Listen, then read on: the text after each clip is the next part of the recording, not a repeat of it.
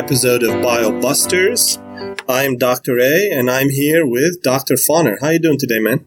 I'm doing pretty well. It's almost the end of classes, start of finals week, and then a gorgeous summer, hopefully, if the weather turns. Absolutely. So today is April 26, 2018, and we're recording episode two. Tomorrow's the last day of class. Really Well, last day of teaching. Well, either way, I'm very much looking forward to it. Absolutely. And then we've got a week of finals. How's how's your semester wrapping up? A lot of grading and a lot of things like graduation and then gearing up for research this coming May. Other than that, a few fun vacations and, well, lucky you, you're going to uh, New Zealand. Oh yeah, we right? have uh, study abroad with to Australia and New Zealand with uh, 20, 20 some students. That should be fun. Very fun. Cool. And you know, speaking of uh, summer research, we should do a couple episodes on that. Maybe uh, next episode should be on uh, research programs in the summer.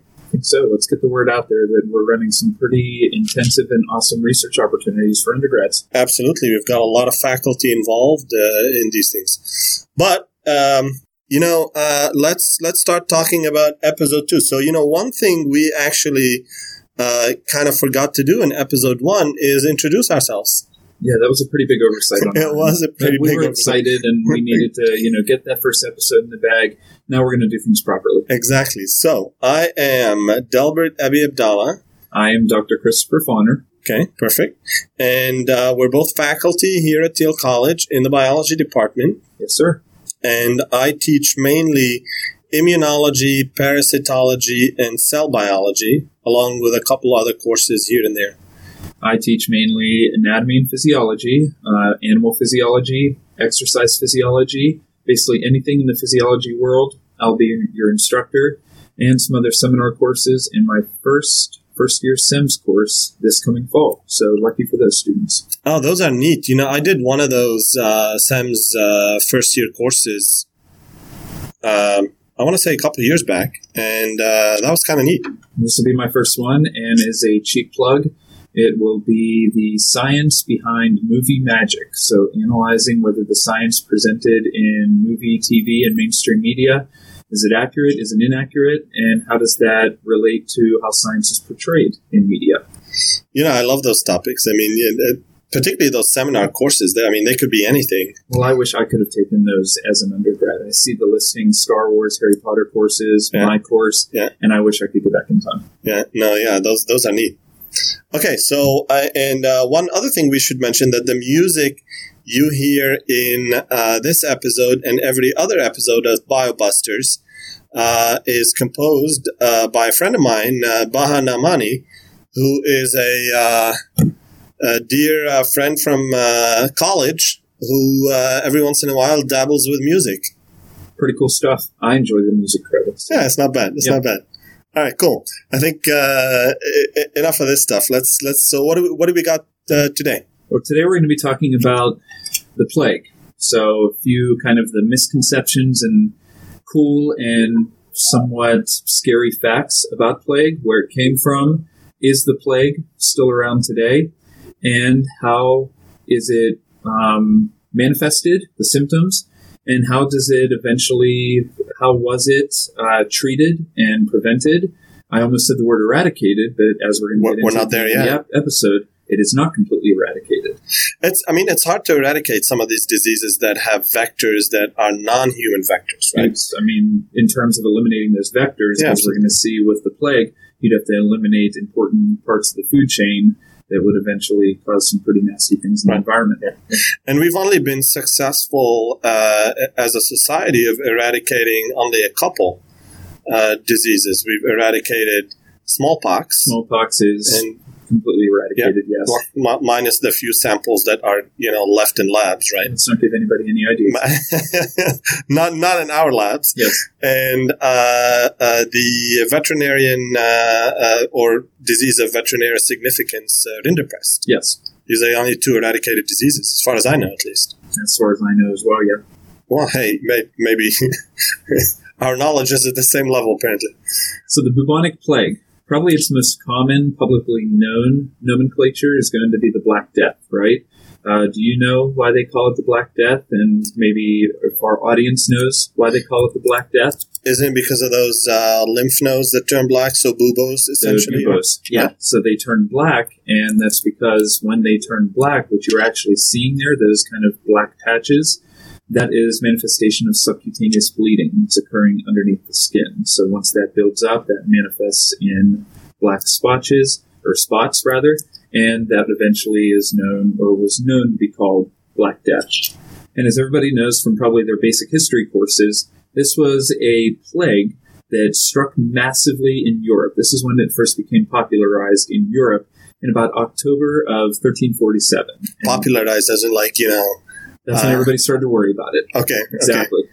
And this is when things were documented, such as, you know, ships coming into port and all of these, well, for lack of a better term, these dead bodies coming off the ship with these kind of black splotches and these buboes, and people realizing, uh oh, something on that ship that probably wasn't too good for the human population, right? You know, and they used to force these ships not to disembark, right? But little did they know at the time that the rats were a huge reservoir host for these uh, pathogens, and they were the ones leaving ships on ropes and things like that. And it was impossible to stop. Once yeah, that right. once that ship docked in that port, uh, it was pretty much a guarantee that this bubonic plague was going to spread to that nearby population. It was pretty massive, too, in the fact and just the scope of how deadly this disease was. Over the next five years, after that initial October 1347 incident, and records are a little bit scarce, they weren't as uh, kept up as they should have been or probably could have been at that time, but greater than 20 million individuals died in Europe. Okay, so is, is that estimated to be like almost half the population of Europe at the time, right? Half the population. So it's estimated that between 30 to 60 percent of Europe's population was wiped out by the end of the plague's original incidents in Europe. You know, I was reading something the other day. They said it took the uh, human population on Earth effectively another 200 years to come back up to pre-plague levels. Isn't that crazy? I think, and even myself, this is something that maybe if I watched more History Channel, as I should, um, it's incredible. Less uh, Steelers think, and Penguins, you mean? Yeah, exactly. Well, not now. The Penguins are in the playoffs, but that's besides the point. Um, it's incredible to think that a few centuries ago, the human race was at this kind of tipping point where if this hadn't been contained or if it had spread even larger and hadn't eventually been controlled via different prevention techniques, it's quite possible that the human race right now would be much smaller than it currently is. Possibly, yeah, absolutely.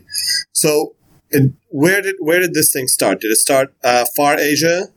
Far East Asia? Is, it, that, is that what the thinking is? There's been early documentation that in the early 1340s and going back a little bit earlier than that, that before it made its way into Europe, that the plague had actually struck different parts of China, India, Egypt, and Syria. So it had actually made its way throughout different Asian countries, eventually came to Europe. And if I remember correct, so if I, I mean, if I remember my history well, at that point we're looking at what like Byzantine Empire. Uh, I believe sort of, so. Okay. Yes. Yeah.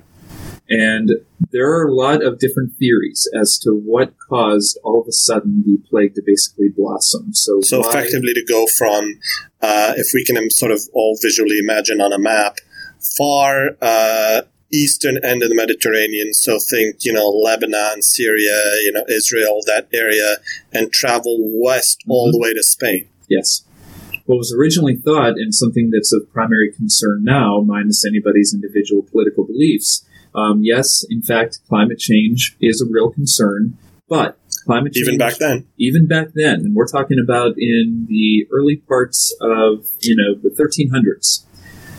It's thought, one prevailing theory is that the plague likely started to spread due to climate change that occurred in Asia. And that was because what we're going to talk about, one of the vectors or transmission vessels for the bacterium that causes plague was rodents and eventually different fleas. And in climate well, or change, concurrently, not concurrent, yeah, yeah, exactly. Yeah. But back in Asia, when the climate started to shift, this may have caused rodent populations to basically flee and get out of dried out grasslands and eventually start infesting more populated areas more and more. and a higher incidence of rats and different rodents back in more populated areas likely led to more chance of infection. And then before you know it, it gets to Europe in 1347. And you know, and this spread throughout Europe in a matter of you know uh, what like three four years, right? That's It- it- yeah, and you know it's crazy to think about, particularly back then where. Uh, modes of transportation were either uh, horse, horseback, right, Mhm. or walking. Yes, And for something that spread, you know, thousands of miles this in fast, five years. And, I mean, Right. it was within five years that 20 million people had died, again, estimated Right. in Europe. Yeah. Wiped out half of Europe's population. Right. Those are conservative estimates. And you know, this is uh, uh, also one of the. Uh, there's that story with uh, the Mongols, right, where it's thought or it's believed to be that uh, it was the first disease to be used in biological warfare, right? That's really scary. And not only is it scary, but dare I say, it is a somewhat, I don't want to use the word clever, like I'm happy that this happened because obviously but it was clever. I mean, it, It's to me as a commander. I believe that was Jani Beg who commanded the Mongolian horde who laid siege to a Genoese city near the Black Sea. He basically his siege started to fall apart because his troops were becoming infected with right. the Black Death, with Absolutely. the bubonic plague. So what did he do in a probably act of desperation? He started catapult, catapulting the bodies of his dead soldiers infected who had died of yeah, the these were these were dead soldiers. The city, exactly.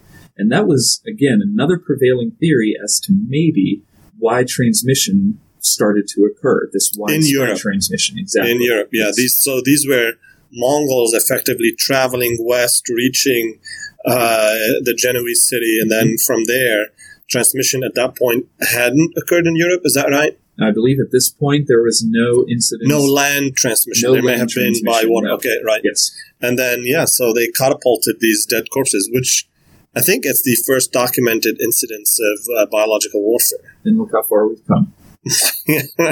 yeah, exactly. So, um, so tell us tell us a bit more about uh, about the disease itself, and you know, sort of the crude uh, medical treatments at the time.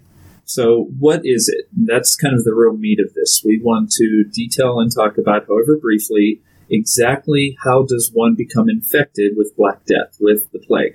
Well, it's caused by a bacillus bacterium known as Yersinia pestis. Okay, So, and and bacillus, uh, uh, bacillus meaning sort of rod shaped. Is rod that shaped. Yes, sorry Okay. for the scientific jargon there. right? That right, means right. different bacteria come in different types of shapes, either a more circular or coccus shape, and also no, or the other alternative shape for a bacterium is going to be bacillus or more of a rod shape.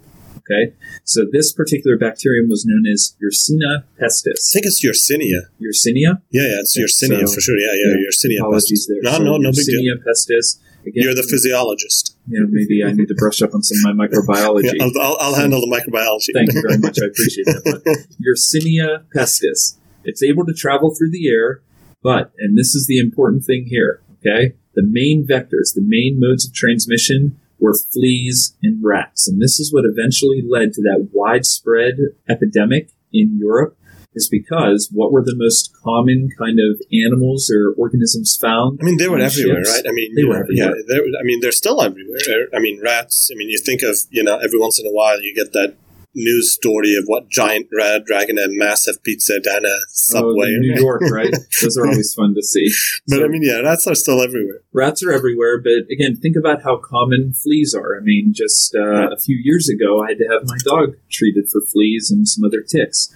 Think about how common. I mean, that that's your fault today. for having a pet. Well, exactly, but you know, I love animals and like to have company, whereas you just prefer solitary Well, confinement. there you go. But fleas and rats. Imagine how easy it is for a flea to land on you or your domesticated animal. When they start sucking blood and they eventually start to feed on that animal, what can eventually occur? Well, before you know it, you've just been infected with Yersinia pestis. And you know, another, uh, and and we'll, we'll get to the different kinds of uh, uh, plagues here, but uh, one of them is essentially uh, uh, pneumatic, right? And um, that's or pneumonic, not Pneumonic, pneumatic. Yeah, pneumatic. pneumatic. I said like pneumatic, pneumatic device or something. Don't worry, I'll take care of the physiology. What? That's funny.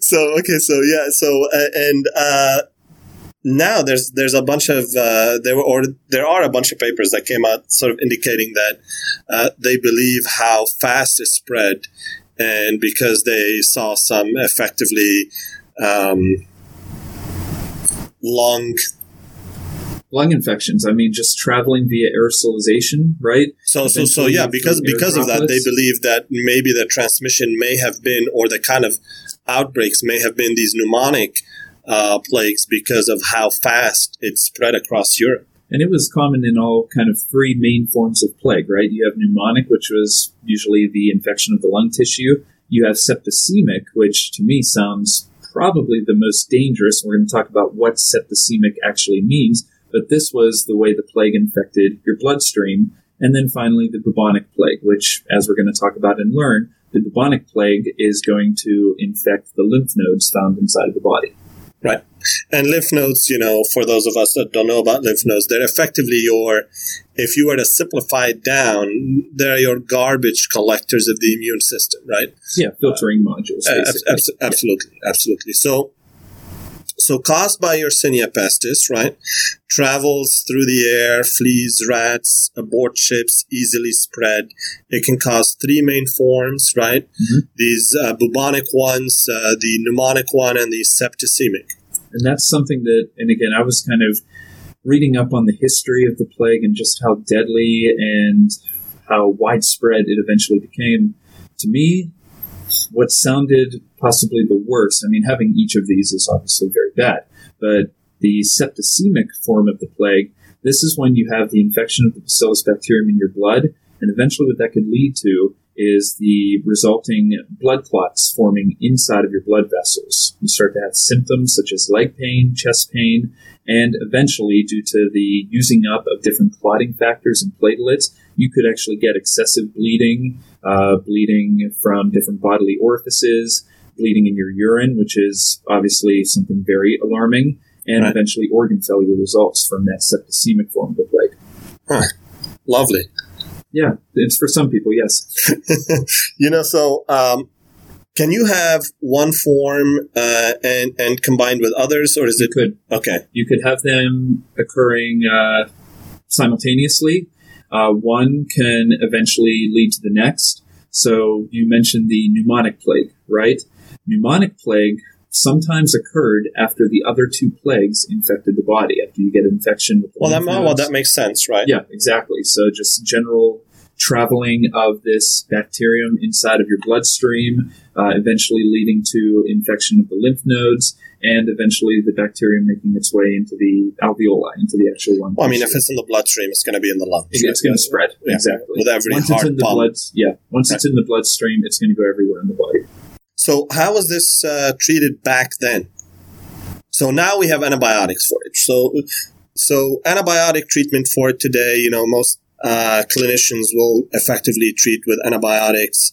Uh, antibiotic treatment, there's a bunch mm-hmm. uh, five or six or so that are recommended by the CDC effectively to treat this thing.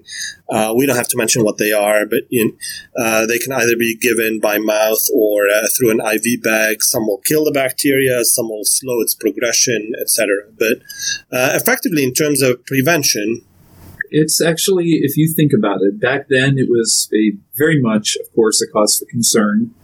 And what we're going to talk about in the current day is exactly why we still see an incidence of plague throughout the world. But basic can't overall, kill rats, can't kill fleas. Exactly, you can't eradicate those. Right. But the overall kind of improvement in not only basic healthcare but preventative measures and hygiene was a huge step in the right direction to preventing plague. Uh, one of the big things was and other diseases and other diseases, of course, and others that we may talk about in the future. But um, one thing that is of primary concern, and especially for kind of developing countries, is the fact that once you have any of the symptoms associated with infection by this bacillus bacterium that causes the plague, healthcare must be sought immediately. Oh yeah, yeah. Uh, the I think I was reading up on the overall uh, the overall chance of death, and the yeah, chance yeah. of death 70, if it is not caught percent or so. It? 24 hours, it's in the 70s. Yes. Yeah, yeah. If you don't Um, get treatment, you you are likely to die from this. And I believe sure. the timeline is between two to five, two to six days, somewhere around there. Yeah, uh, you, So- you got to get help right away. Exactly. And some symptoms. I know we kind of brushed over the symptoms, but one of the symptoms of the bubonic plague is the appearance of what we call buboes. Okay, so these buboes are these swellings that are visible in the skin of your So nodes. first they swell, right? But then they eventually start turning black They because start of cellular death. And, Exactly. you know, Turning black because of cellular death and subcutaneous bleeding. These buboes, these kind of patches of black, are usually visible near the groin, armpits, and neck. anywhere you have lymph nodes, effectively. Exactly. And here's kind of a fun yet somewhat morbid and disgusting fact. uh, way back in the day, and I like to, you know, people usually say, you're my dad, oh, I don't want to go to the, you know, the doctor, right? Because they're afraid of doctors and, you know, doctors don't know what the hell they're doing. Well, ancient medicine, back in the 1300s, a common form of treatment for the plague called for bursting of these swelled patches known as buboes. So effectively, all of these things, sacks filled with all this bacteria that can make everybody sick, You're just bursting them. So Right. if you can get rid of the or the bleeding. They, I mean, they used to do bleeding of uh, patients, right? yeah, bloodletting, you, the use of leeches. Right. Again, always think it could always be worse. That's what gets me through my weeks and days sometimes. It can always be worse. You could be in the early 1300s, go visit a doctor, and they could say, okay, here's 20 leeches. Let's go get that sickness out of your blood. So you know, one thing that I wonder is, do leeches get infected with your Yersinia? If they're feeding, I would assume. I mean, you'd assume they, they feed the blood and then get the bacteria, but does the bacteria actually establish an infection in the, you know what I mean? Like the able to- host specific sort of interactions, Well, if right? it's able to evade um, antibody, Then why not? antibody production and evade phagocytosis, it's Or, entirely or possible whatever leeches have in terms of immune immune immune system, responses. yeah, yeah, I mean, there might be rudimentary. It might be. yeah. I would hazard to say so. Yes. All right, cool. So then, uh, so what other uh, symptoms can you get in, st- in addition to the buboes? So, fever, shortness of breath, uh, a nasty cough was common. Vomiting of blood, again, which is never really too good of a sign for overall uh, normal human health, and rashes. Is that- and Is that flea bites? flea bites. So, Okay. What some patients exhibited were these rashes, and what we now know were probably flea bites that were another source of a vector coming off of the rodents, landing on a human being, biting, and transferring that uh, bacterium into the blood. Yeah. Well, you know, it turns out with these fleas, now we know that uh, if they're being infected with uh, Yersinia, it, it, it leads to uh, blood clotting in their feeding tubes. So actually, the fleas are not able to uh, get a lot of blood when they go feeding. And, you know, it turns out that that's common with a lot of vectors that um, transmit, you know, parasites or bacteria. Don't they kind And of like almost regurgitate because Well, that's what happens. So, so, so it tries yeah. to eat multiple times. So the flea, effectively, because the feeding tube is blocked, tries to eat multiple times, either on the same host or multiple hosts, effectively at some point ensuring the transmission of the bacteria. We should do an entire uh, podcast on fleas in the future. I feel like we have a lot of material here. You know, we can get we can get uh, Dr. Ballas as an entomology. Uh, That would be perfect. yeah, yeah, right. Say we do it. No, I, I say we do it as well. So, um, you know, other uh, like I said, other vectors do that. So, like uh, sandflies that transmit leishmania, one of the parasites we work with, Mhm. uh, sort of has the same, not with blood clotting, uh, but same mechanism of feeding tube being blocked, and then you know, tr- These kind of conserved mechanisms happening in multiple different organ- organisms. yeah, yeah, you know, conserved mechanisms. It, it, it's crazy that just an organism that is just so small, tiny, microscopic, can have such dramatic effects on uh, behavior, not just you know necessarily like the infection or inflammation or whatever. You know, just effectively figuring out which one is the best vector, and then Well, think about it like this: these tiny little, I'm sure back in the day, what they regarded as kind of gross organisms, but they probably thought they were somewhat meaningless. as fleas. well. Yeah, absolutely. Yeah. Fleas. What, what fleas do? exactly. right? Yeah. Well, before you knew it, you know, the Or mosquitoes, Of these, you know. Yeah, mosquitoes. Uh, back in the 1300s, fleas along with these rodents. Before you know it, 20 million people had died. Right. So, Yeah. So now we have antibiotics for it, right? So in the past, other than bloodletting and the bursting of the buboes, uh, you know, most of everybody knows of uh, effectively what uh, you can refer to as uh, doctor beak, right?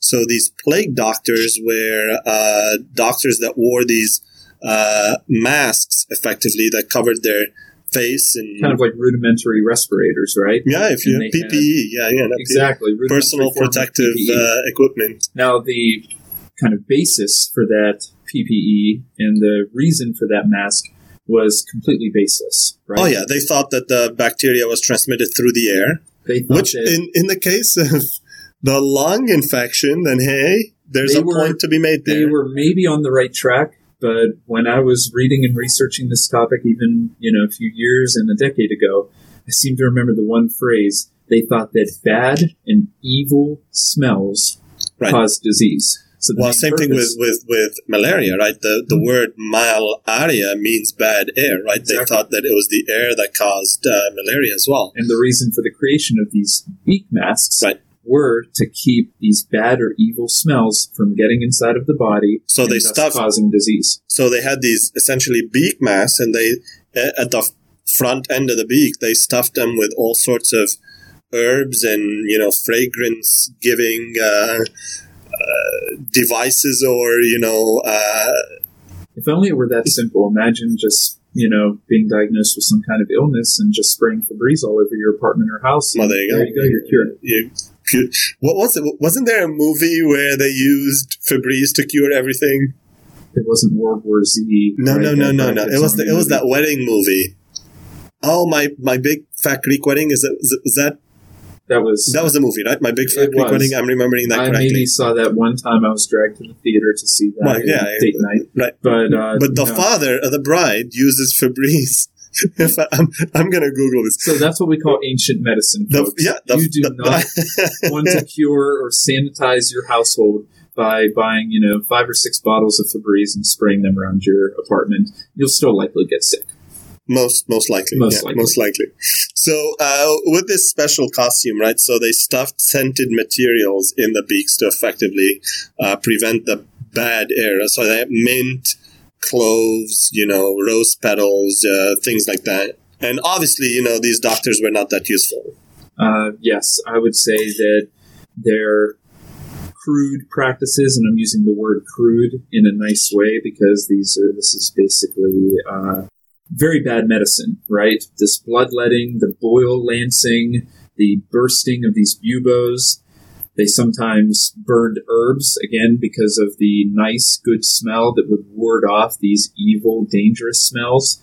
And they would have their patients take baths in vinegar or uh, rose water. So no wonder in the current day, if this is how doctors practiced hundreds of years ago, no wonder doctors have a bad rep presently. Or yeah, I don't want to go to the doctor. Maybe that's like this whole like I don't want to go to the doctor is you know ancient, thousands of years old practice. Of, yeah, yeah. yeah. So you know, but obviously a lot of people survived the plague, right? And uh, some genetic studies indicate that uh, some of those uh, individuals that uh, survived the plague may have had a genetic mutation that made it difficult for the bacteria to establish an infection. Evolution in action, right? Absolutely. And uh, they they have seen apparently something of a, a dramatic uptick in the presence of that mutation or the presence of that gene in European populations 700 years ago, which is right around when this was happening. And, you know, interestingly enough, that same mutation, which is a deletion of a CCR5 gene, we don't need to get into that, right? But interestingly enough, people that have that same deletion today are also uh, protected from HIV infection. It's incredible. It's I crazy never to even think knew about. That, that Yeah, association, you know, was present. yeah. So, uh, and, and this was from you know um, genetic analysis of current living Europeans, but also you know a lot of these studies they they've been digging up uh, mass graves from those uh, eras and then uh, doing some analysis on whatever DNA they can isolate from skeletons, usually teeth or uh, Yeah. something like that. That's pretty cool. So what else you want to talk about, man? We what about the current day status? Well, I think that that's And we can wrap pretty, up with that, I guess. pretty yeah. important to end on is what is the current day view? Because I imagine if you would go and poll, you know, ten people, that maybe seven or eight out of those ten people might say, "Oh, you know, Black Death, bubonic plague, That's it's, ancient. It's yeah. ancient. It's not around anymore, anymore. It's eradicated." When in fact, it couldn't be more untrue. Not just uh, around the world, even in the U.S. in the U.S. in the Western U.S. So listen up if you're fans of you know California and you're planning a vacation there this coming summer. In the Camping West- in Arizona. exactly. Be careful because in the Western United States, between the years of 2000 and 2009, there were actually 20,000. I'm not just saying 20 here. 20,000 infected people. But the good news is that most, well, I mean, because we're in the United States, the good news with that is that most people, you know, get the health care that they need.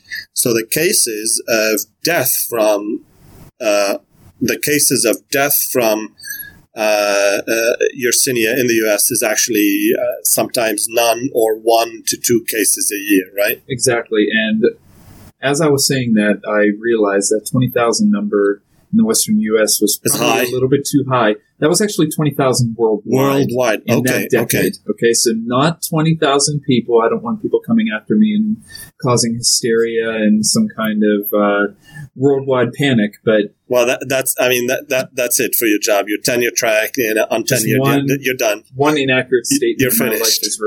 so in that decade, 20,000 cases were Worldwide. reported worldwide. Okay.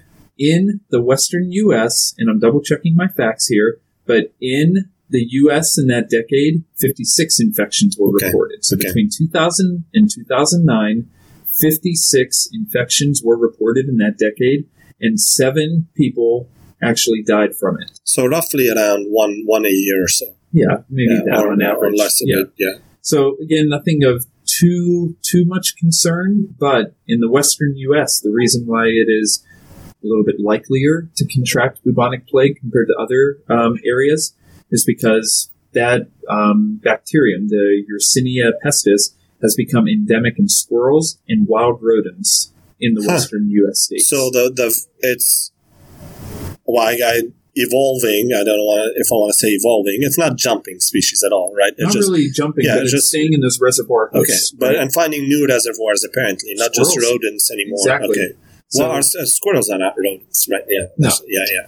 but you know the ability to find a new home in an animal could and again this is kind of a scary thought and i'm not saying this could happen but all it takes is for this tiny little bacterium to jump to a new host species that might be able to carry it um, as a reservoir and depending on who comes into contact with that uh, of course we have better healthcare obviously than a few centuries ago. Better preventative healthcare better hygiene but still, there's always the possibility there that because of this new vector and a new host animal, bad things could happen. And even as recent as 2017, there were two documented cases in New Mexico. Is that right? Exactly. In the summer of 2017, there were two documented cases that were present in New Mexico. Also in 2017, and here I'm going to go over to Madagascar, but there was a plague epidemic that infected Hundreds and about a thousand, greater than a thousand people, and ultimately resulted in approximately 125 individuals dying from plague infection. And the one big thing here, and this is something that we could probably wrap up on with a decent discussion No, yeah, I think we've uh, we're getting to that point. So about, yeah, Yeah. we all have things to do, such as, you know, grading, finals, classes, things uh, like there is that. and meetings. But um, common antibiotics, such as what Delbert talked about beforehand, can treat and cure. And if you catch the symptoms and seek health treatment in time, odds are you're going to be okay. But this is the really big thing here, and especially in Madagascar, what I found shocking was that there's deep shame, embarrassment, and stigma surrounding this disease. And what actually happens is people are actually ashamed and afraid to seek health care if they start seeing symptoms of the plague, such Oh, as the shame. incidence of those buboes, Yeah. right? And that's mainly because treating the plague in that part of the world, and specifically in Madagascar, isn't really a priority because it's not affecting the kind of higher classes, you know, like the political class and Is you that know, the higher ups. Yeah. And it's seen as an embarrassment. It's seen as kind of an indictment of, oh, if you become infected with Black Death, you must be of the very worst lower class. You must be seen as extreme poverty level. And people feel such shame over that that they'll actually forego medical treatment. And before you know it, a few days in, you could be one of those 125 poor souls who Right. passed. Right. That's sad. That's It is sad. And, you know, this caused upheaval in Europe as well. Uh, extreme religious persecution, um, the targeting of different groups. Uh, Well, I mean, Jewish not, not just that. A lot of royal uh, or people of rich uh, means in Europe during the uh, outbreaks or epidemics, they they left cities and you know retreated to their estates in the country countrysides, and you know even uh, royals as well sort of did something similar. But I mean, it did kill off. Uh, 50%. well, Yeah. fifty percent, but Around. you know, also, you know, it, in Europe with the epidemics, it wasn't necessarily a, a dis- discriminate discriminating disease. It did kill rich people too. Exactly. But just kind of where we are in the world right now, it's insane to kind of step back and reflect and think. Of course, everywhere in the world, if you see something that's wrong with you, especially if you see these nasty black, you know, swellings That all you would over seek your medical body, help. Yeah. you would immediately, I mean, I know I would immediately jump into my car and run down to the Med Express. But the actual shame and insecurity surrounding this disease in certain parts of the world prevents that treatment, and that leads to higher transmission rates, increased deaths. It's really, um, it's really shocking, you know, to sit back and think about. And, you know, kind of something to say to all of the undergraduates and other individuals listening to the podcast. I know a lot of our students are a little worried right now and thinking, oh, my life is uh, really hellish right now because I'm going through studying. I have three exams next week. Well, just think about living. It can be worse. It could be It can be much, worse. It can be worse, Again, yeah. that's apparently Dr. Fauner, Dr. Fauner's motto. It can always be worse. It can always be worse. You know, I, I don't even remember. Uh, I mean, I remember some of the tough classes I took, but I don't remember the hellish weeks of, uh, you know, uh, three exams in one week or whatever. You know, like those don't stay with you forever. No, you might think about them that week, but as soon as you're done and your summer vacation hits, within a few days, you won't Yeah, even remember that you took yeah. those exams. All right, man. Any anything else you want to add? I don't think so. Um, you know, we could do. I think we've entire- embarrassed ourselves enough. I think so. Uh, yeah, enough for one day. we'll try again in a few more uh, days and weeks. But you know, the the plague is a fascinating topic. We've only you know covered the surface, a few of the cool and interesting anecdotes and facts. Yeah, absolutely. Send We us uh, do- send us questions. Send Yep. us emails. Uh, our email is biobusters at gmail.com. That's bio b i o busters b u s t e r s at gmail.com. And what we can do is, if we get enough questions or any questions that we get, we can take the first five minutes of the next podcast Oh, absolutely, to yeah. them. Yeah. Yeah, yeah, yeah. Any other uh, podcast we have on a different topic, we'll take some time to answer any uh, uh, questions, listener questions. Absolutely. All right. Well, uh, thanks for listening to our second episode, and uh, we'll Thanks, everybody. This is uh, Dr. Fauner signing off. Good luck with your finals and enjoy your summer. And this is Dr. A. and We'll see you all soon. Goodbye.